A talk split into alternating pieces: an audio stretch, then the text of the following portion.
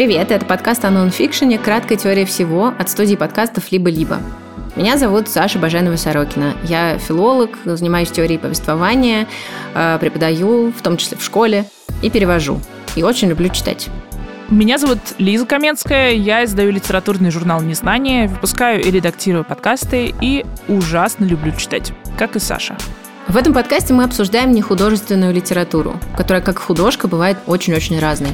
Она может быть такой же бессмысленной, как рейтинг кебабов, и такой же вредной, как ошибка выжившего. Один выпуск – одна книга. Сегодня обсуждаем «Цифры врут» Тома Чиверса и Дэвида Чиверса.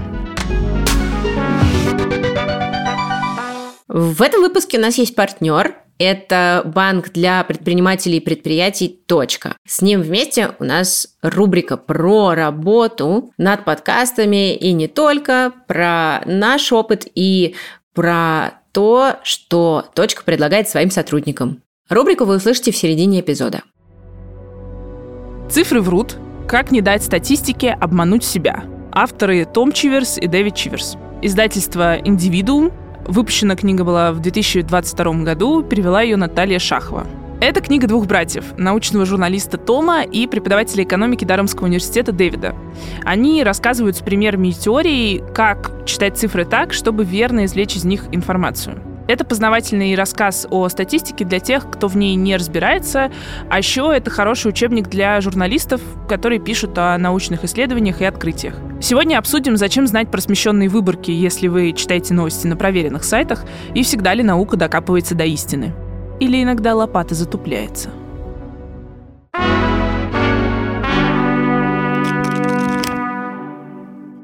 Это наш второй сезон, и я думаю, что нам пора обсудить, что такое бестселлер. Ты предлагаешь мне написать? Что написать? Нам с тобой написать. Бестселлер. Вообще нет, но, но если ты так подумала, что... Я думала, что как бы второй сезон нам пора написать бестселлер. Но тогда нам надо выяснить, что такое бестселлер. Ты знаешь критерии бестселлера? Ну, да, это книга или произведение, которое продается очень хорошо, в своей стране или в мире, бывает международный бестселлер, да. В общем, важно понимать, что это книга, которая не то чтобы очень важна или говорит нам о чем-то очень новом, а просто которая очень классно продается. Что для книги в 21 веке не так просто. Многие писатели, естественно, хотят написать бестселлер, потому что это означает, что они получат деньги. Наконец, впервые. Наконец, впервые. Не, ну если это англоязычные, то они и до этого получали, а вот русскоязычные хотят, наверное, бестселлер написать. А все остальные язычные, скажи мне, остальные-то как, кроме англоязычных? А их не существует. Мы еще не деколониальность не обсуждали в этом подкасте.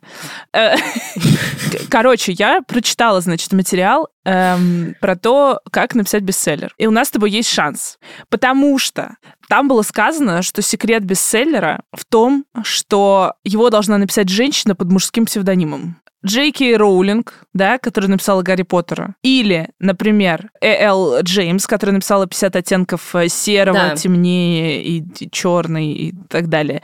Писали под мужскими псевдонимами.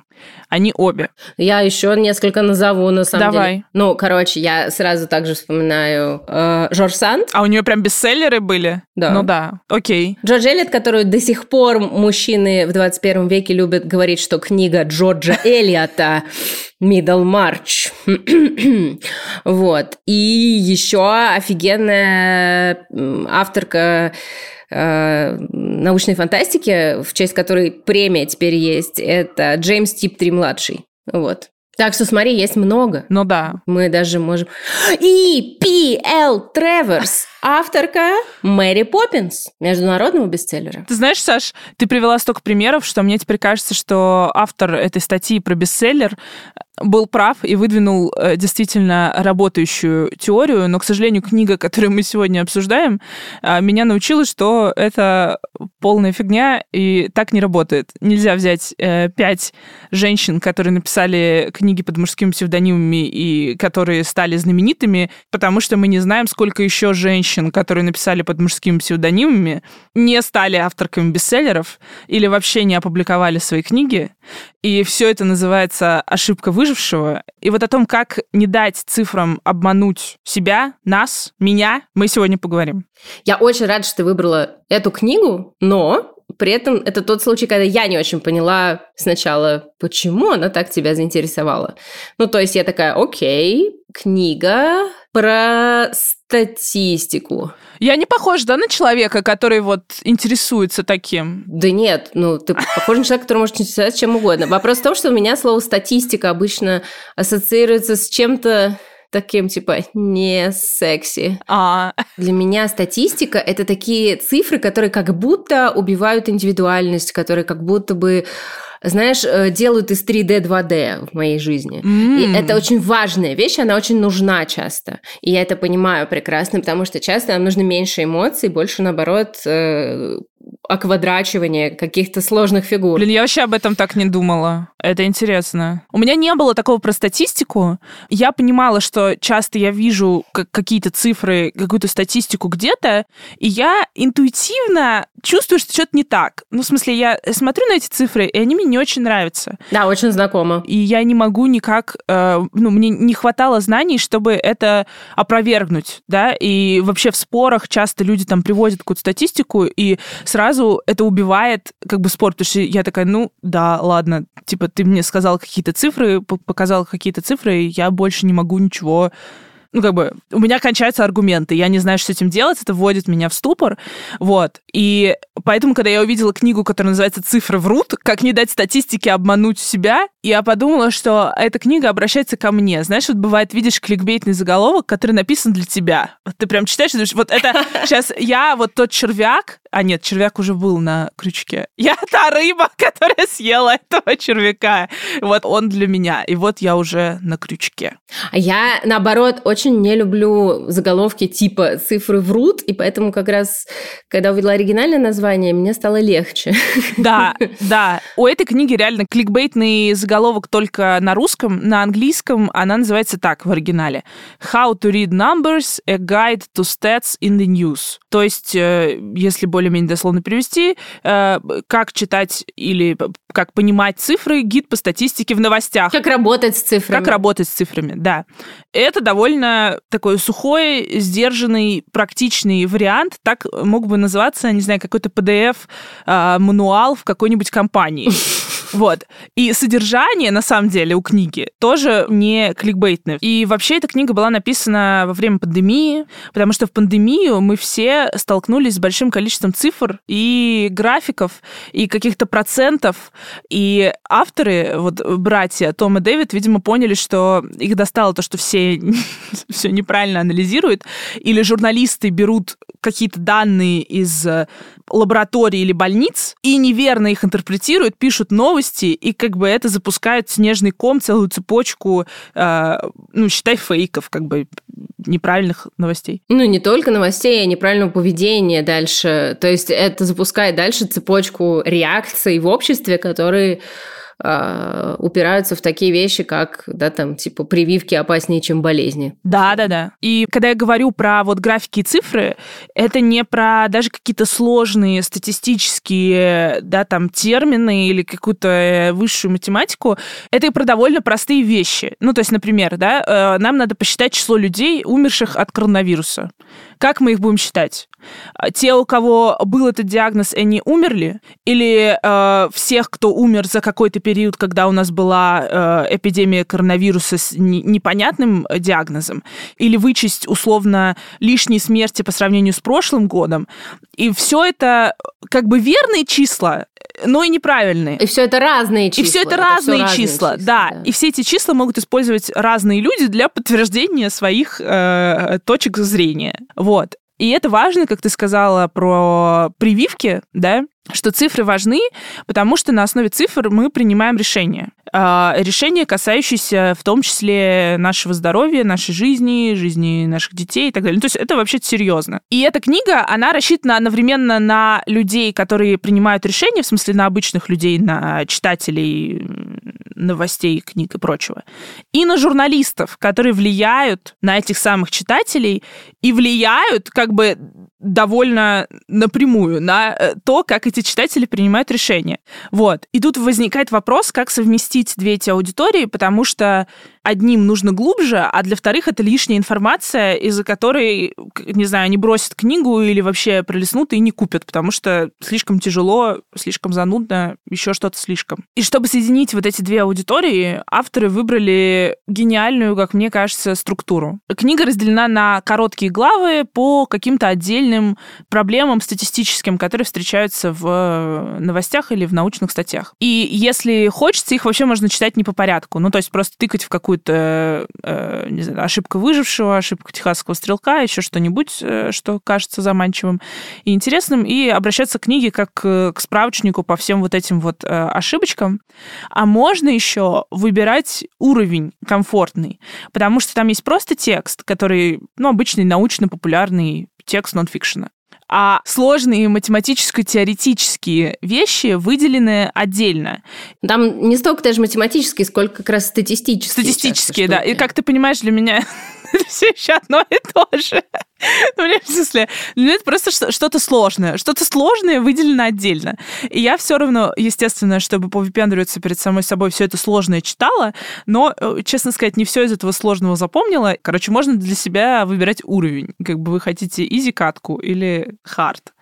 И это удобно. Единственное, что, хотя мне правда тоже кажется, что структура отличная, что учитывая, что книга действительно ближе всего по жанру к понятию учебник, да, или вот э, руководство. Руководство, хорошее слово. То мне вот как раз еще после вот этого хард уровня хотелось бы проверочных. То есть, когда мне дают какой-то еще кейс, как задачку, которую можно решить и посмотреть потом, ты правильно понял или неправильно, где тут в статистике случилась фигня. Нам нужна рабочая вот. тетрадь. Это был бы вообще для меня был бы идеал. Рабочая тетрадь можно, да, да. Ну, вообще, вообще я бы тоже порешала, на самом деле, такие задачки. Это было, ну, это позволило бы еще лучше мне усвоить некоторые довольно сложные э, концепты. Вот, в таком случае практика просто дает тебе возможность э, правда понять, ты точно разобрался или нет, но, например, объяснить сейчас механизм какой-нибудь проблемы коллайдера я, я не, смогу. не смогу. Мне надо будет туда залезать, искать. А, вот, а если бы я прорешала, то бы мне было бы в разы легче. Мне нравится, что ты серьезно относишься к э, прочитанному. Ну вот, то есть такой тип знания, он основан не на запоминании, а на умении воспроизводить модели, на знакомстве с моделями и воспроизведении моделей. Но ты не можешь воспроизвести модель, если ты просто ее увидел условно на доске, как она нарисована. Тебе нужно забраться в нее и разобраться в ней. Это знаешь, как с шахматными дебютами. Как с шахматными дебютами. Которые, да, это мое новое увлечение. До этого я проходила школьный курс математики и не допрошла, естественно. Вот. А теперь мое новое увлечение шахматы, и там очень важны дебюты. И мне все время кажется, что после того, как я посмотрела какое-нибудь YouTube-видео про какой-нибудь дебют, я его выучила. И я такая, ну, все просто, как вот он показывает прям... И там еще обычно какой-нибудь кликбейтный заголовок, типа, как обыгрывать всех за 10 э, шагов. И я такая, да, сейчас я обыграю всех за 10 шагов. И я смотрю, и у меня прям руки чешутся, я такая, блин, сейчас я досмотрю, и я быстро сыграю партийку, короче, сейчас, сейчас все будет. И потом я открываю приложение, начинаю играть, и я понимаю, что я даже не могу вспомнить, с какой стороны он коня как бы первого поставил. Ну, то есть я настолько не запомнила, что я, ну, я абсолютно не запомнила. как ну, бы... Если что, также обучение языку идет, да? Да, да, да. Обучение языку. Ты не можешь прочитать и такой, о, все классно. Нет, пока 150 раз не прописал, проговорил. Да, да, да, да. И да. проверил себя на диктантике. Не выйдет. Итак, наша рубрика с точкой. Продолжая говорить про цифры. Цифры появляются еще там, где измеряют успешность. Например, вот если попытаться измерить успешность подкаста «Краткая теория всего» количеством прослушиваний Spotify, мы окажемся абсолютными лузерами. Если сравнить наши цифры с цифрами какого-нибудь бизнес-подкаста или подкаста про психологию, которые супер популярные, тоже наши цифры будут не очень. А еще, например, можно посмотреть на количество отзывов и звезд у нас на разных платформах. Э, но тут мы абсолютно великолепные, потому что у нас лучшие слушатели. У меня болезненные воспоминания о непрозрачных KPI, и любимая вещь — это аббревиатура, которая известна в университетах как ЖОПа, а именно Оценка публикационной активности. Проблема в том, что публикационная активность должна быть только в определенных э, изданиях. Определенные издания должны э, значит, иметь определенный статус, который в этих изданиях постоянно меняется. Есть такие каталоги Scopus и Web of Science, которыми меряется классность журнала, в котором ты опубликовался. И с ними есть своя проблема, связанная с цифрами. Например, если э, значит, люди слишком друг друга цитируют в журнале, то он опускается в рейтинге. А как только он опускается в рейтинге, то твоя опа становится заметно-заметно хуже, и ты, например, не получаешь свои бонусы, потому что у тебя были бы бонусы, если бы у тебя был классный журнал в рейтинге, э, там, значился в первом квартале, а он резко стал в третьем квартале, уже после того, как ты опубликовался, и твои бонусы говорят тебе «пока». Вот такая прекрасная история. Короче, это что-то, что от тебя абсолютно не зависит. Да. Наш партнер Банк. старается сделать так, чтобы процесс оценки эффективности для сотрудников был не стрессовым, а полезным. И вообще, чтобы это все не ощущалось как э, реально внезапный экзамен. Например, у них есть такая штука, как опрос 360. Суть в том, что ты получаешь обратную связь э, как бы со всех сторон. И от руководителя, и от команды, и еще и сам на себя пишешь отзыв. Получается как раз оценка на 360 градусов. А еще есть такая вещь, как ревью. Это когда сотрудник встречается с лидером своей команды, чтобы обсудить как раз этот опрос 360 и обсудить э, будущие цели. И все вот это нужно, чтобы чекать атмосферу в команде, чтобы понять а, сильные стороны и зоны роста а, каждого сотрудника, чтобы сам сотрудник это для себя понял и понял, куда двигаться дальше. Работайте там, где, в общем, нет жопы например, в точке. Смотрите вакансии точки по ссылке в описании выпуска. Возвращаясь к книге. Так как в этой книге нет упражнений, я, возможно, ничего не поняла. Э, и пока я писала план, я на самом деле поняла, что я ничего не поняла э, к этому эпизоду. Но I'm cringe, but I'm free, э, как говорится в одном меме. Перевод такой «я кринж, но я свободна». Но как бы я, я вот что-то, значит, э, про содержание все-таки хочу рассказать пару вещей. Давай, да. Книга построена так, что она начинается с простых концептов и постепенно усложняется, усложняется, усложняется. И вначале авторы вообще разбирают э, школьные понятия, э, про которые я, естественно, забыла, и эта книга мне их напомнила, про, знаешь, вот это среднеарифметическое, медиану и моду. Просто напомню, что среднеарифметическое — это когда мы складываем все циферки, которые у нас есть в ряду, и делим на их количество. Медиана — это когда мы просто находим серединку этого ряда, буквально вот что в центре, э, и это будет медианное число. А мода — это самое часто повторяющееся повторяющееся число из всего ряда. И если вот этого не знать, легко запутаться, потому что, например, среднеарифметическое чего-то может повышаться, а как бы когда мы видим, что какая-то цифра повышается, не знаю, там, например, да, э, средний уровень зарплаты, типа, э, мы видим, что она повышается, мы такие, кайф, ну классно же, зарплата повышается, все хорошо. Вообще? Да, при этом по факту, в деталях, если разобраться и посмотреть, это может означать, что просто у двух людей, например, зарплата увеличилась в 100 раз, у остальных она не изменилась, и получается так, что средняя зарплата повысилась. Хотя если мы посмотрим на каждого отдельного человека, на самом деле жить стало лучше только двум из, там, не знаю, ста, ста тысяч и так далее. Я обожаю смотреть э, на статистику, где показывают, э, значит, среднестатистическую зарплату работника МГУ или среднестатистическую зарплату э, работника образования, потому что она э, довольно такая симпатичная на вид, потому что она э, состоит как раз ровно из этого, из просто безумно низких зарплат обычных научных сотрудников, из копеек, которые получают из аспиранты, и зарплаты профессоров, которые вот там уходят в астрал, а все вместе как бы, ну что, нормально же? Хорошо звучит, хорошо выглядит. Смотрите, нормальная зарплата среднестатистическая. Конечно, да. Мне кажется, ты лучше поняла книгу, чем я. Но я продолжу не рассказывать. А, Еще одна часто встречаемая проблема – это проблема размеров выборки. Что это значит? Это значит, что когда мы видим результаты исследования, там, например, 99% людей после того, как они почистили зубы вот этой пастой, больше никогда в своей жизни не видели кариеса. Нам надо подумать, задать себе вопрос. Это 99% каких людей? Что это за люди? Кто их выбрал? Какие у них были зубы? Это нам ни о чем абсолютно не говорит на самом деле. То есть это очень красиво выглядит, да, в заголовке или в статье или в рекламе, но это ничего не значит. Да. Сюда же вот про ошибочные, значит, цифры идет ошибка выжившего, про которую мы говорили в начале. Про то, что у нас есть данные только про тех, кто смог, как бы про паровозик, который доехал, самолет, который долетел, книга, которая стала бестселлером, вот про них у нас есть данные, а про всех, до кого наши руки не дотянулись, нет.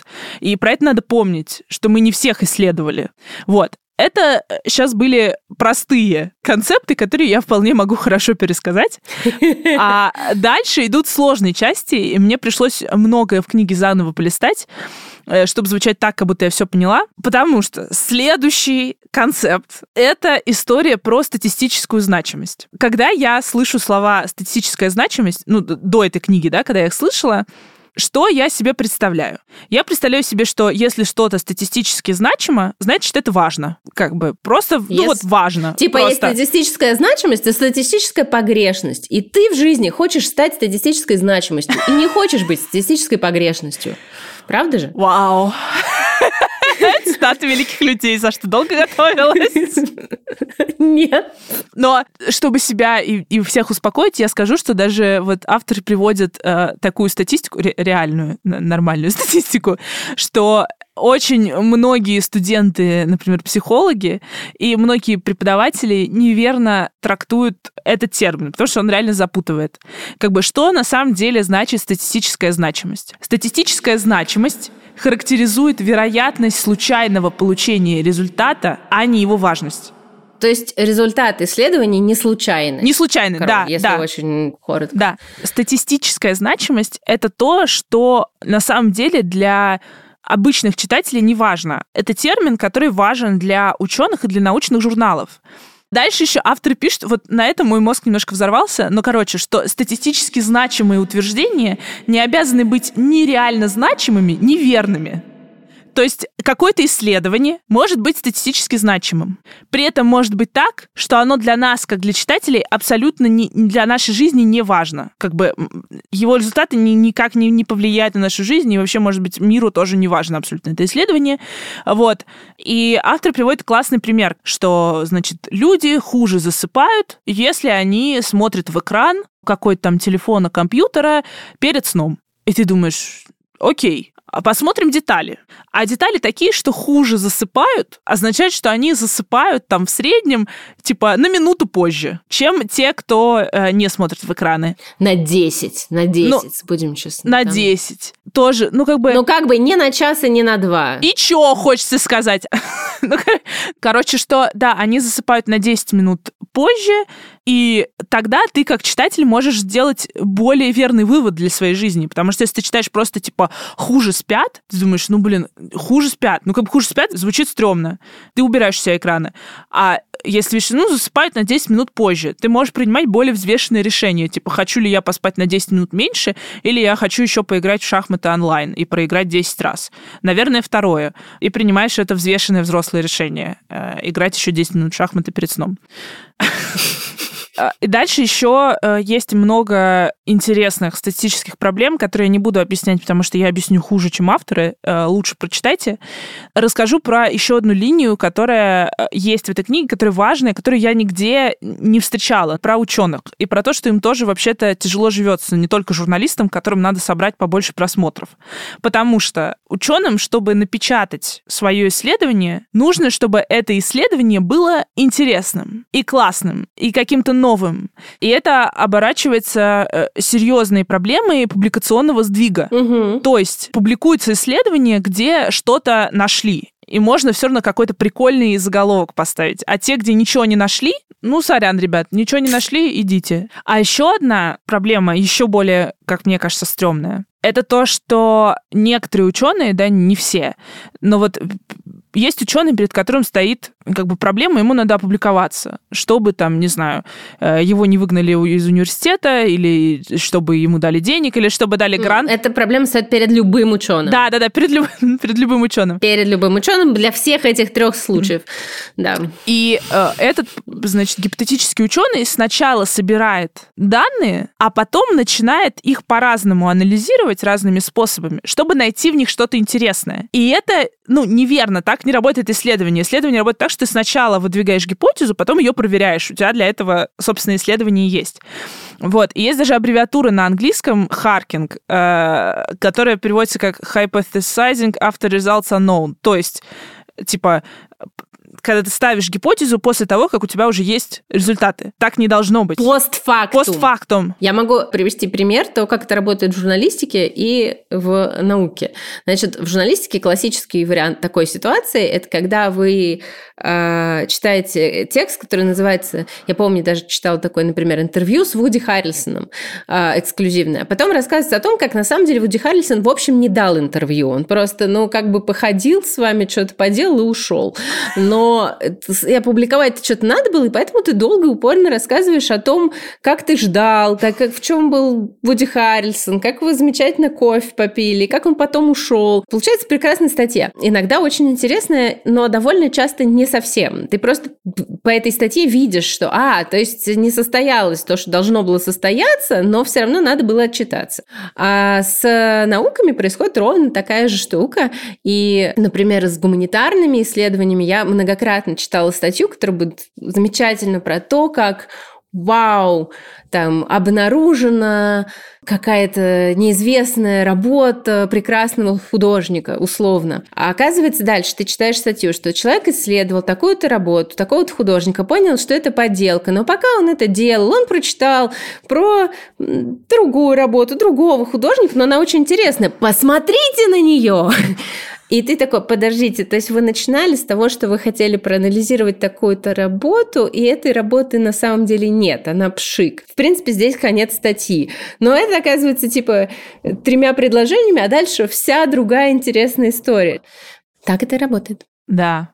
Я из-за вот этой вот всей линии про ученых поняла, что я не только э, скептически теперь буду смотреть на цифры, которые журналисты пишут, но и часто смотреть скептически на исследования. Ну, как бы, есть же идея, типа, наука классно, ученые классно, вот исследование. Это же исследование, значит, оно хорошее, как бы, автоматически, потому что это сделал какой-то ученый, да, но это, как бы, увы, не так. Но возвращаясь к журналистам, как к сегменту аудитории этой книги, для журналистов в конце есть прям специальная краткая выжимка, гид а, про то, как писать правильно о цифрах. И у авторов даже есть сайт, ну, такой там очень простой лендинг про книгу, и на этом сайте тоже есть этот гид.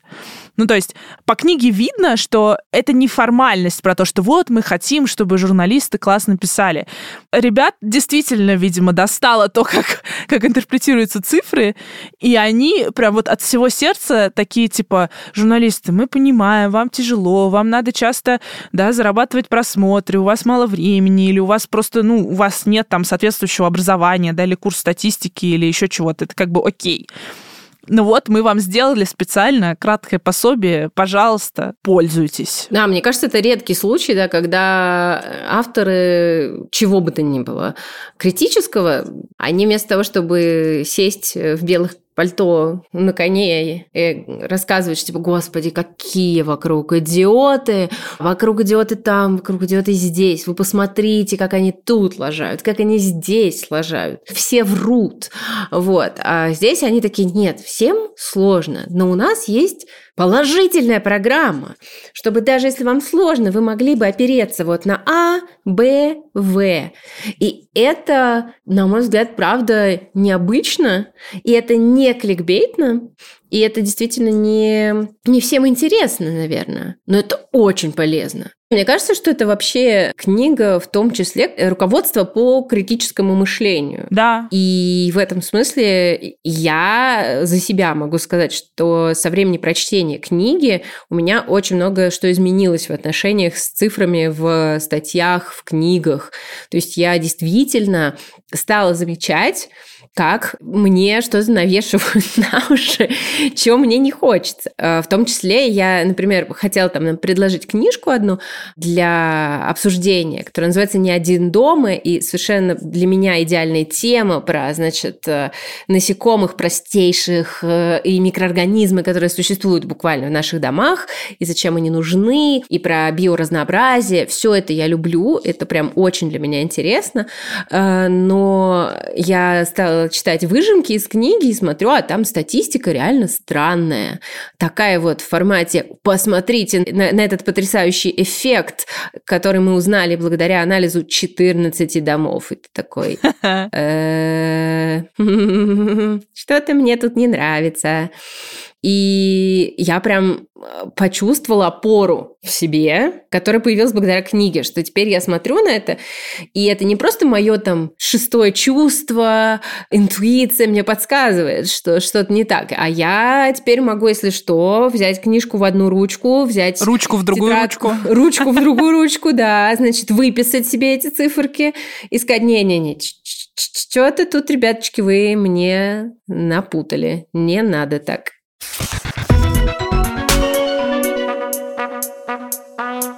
Время рекомендаций. Первая – это книга Тима Харфорда «Экономист под прикрытием» с подзаголовком «Почему возникают пробки, кофе стоит дорого и невозможно найти хорошую подержанную машину». Явно проблемы, с которыми сталкиваются в основном американцы, но э, книга неплохая она о том, как экономист видит мир.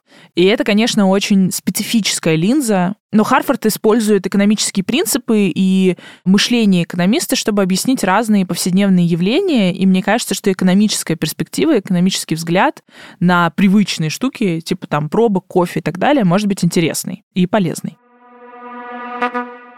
Вторая рекомендация – это книга Адама Кучарски «Законы эпидемий». По-английски она называется The Rules of Contagion. То есть э, речь не об эпидемиях конкретно, а о заразности разных вещей. Почему разные штуки сначала распространяются, а потом перестают? Это буквально подзаголовок. Английский эпидемиолог Адам Кучарский исследует медицинские проблемы, используя математические и статистические модели. Это он делает по жизни, а в этой конкретной книги он анализирует не только эпидемии как медицинское понятие, говорит он и о моде, и об эпидемии одиночества в современном большом городе и находит связи между вот этими распространяющимися явлениями и тем, как они потом перестают распространяться. Это просто очень интересный и совершенно другой взгляд на нашу с вами реальность от коронавируса до депрессии.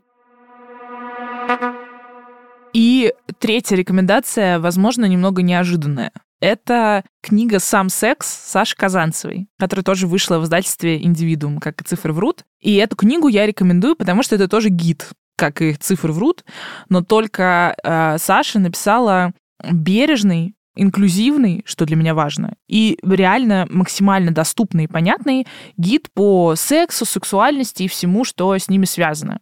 Саша секс-просветительница, писательница, у нее довольно известный э, блог в Телеграме, Инстаграм, и она, правда, умеет очень просто рассказывать о сложных вещах. Если вы чувствуете, что вы, не знаю, путаетесь в сексуальностях, не понимаете, как сейчас все это работает, или наоборот, что-то понимаете, но не уверены в себе, это прям классная, добрая книжка, классный, добрый гид. Очень советую.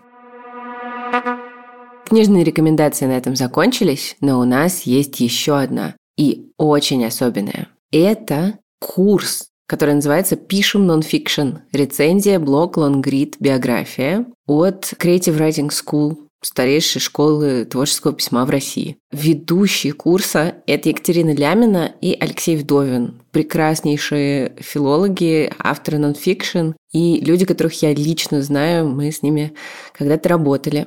Я точно на этот курс собиралась неоднократно, потому что здесь учат работать с документами, работать с историей семьи, э, разбираться в разных жанрах так называемого непридуманного письма. И в итоге делать из разрозненных частей, собственно, книгу. Курс начнется 16 апреля, и до 16 апреля включительно на него будет действовать промокод Theory 15 на 15% от стоимости. Нужно положить курс в корзину и затем его применить. А времени, чтобы его применить, у вас еще много, недели с небольшим. Пишем о нонфикшн, правда, очень полезный курс, который я лично советую. Список книг, промокод на скидку и ссылка на курс «Пишем нонфикшн», а также на вакансии в банке «Точка» в описании эпизода. Спасибо, что послушали нас. Если вам понравился этот эпизод, расскажите о нем друзьям, пришлите им ссылку на выпуск, запостите ее в соцсети. А еще ставьте оценки и пишите нам отзывы там, где вы нас слушаете. Мы с Сашей все читаем, и нам очень приятно такое внимание. Мы будем ужасно рады, если вы оставите нам любую обратную связь. И спасибо всем, кто оставляет. Да, мы страшно ценим, когда вы это делаете. Мы радуемся, и наши сердечки поют. Совершенно правда. Кроме прочего, это можно сделать э, через наш телеграм-бот, ссылка на который есть в описании выпуска. Это был подкаст «Краткая теория всего» от студии «Либо-либо». Над подкастом работали продюсерка Настя Медведева, редакторка Настя Якубовская, звукорежиссер Юра Шустицкий, а джингл нам написала Кира Вайнштейн.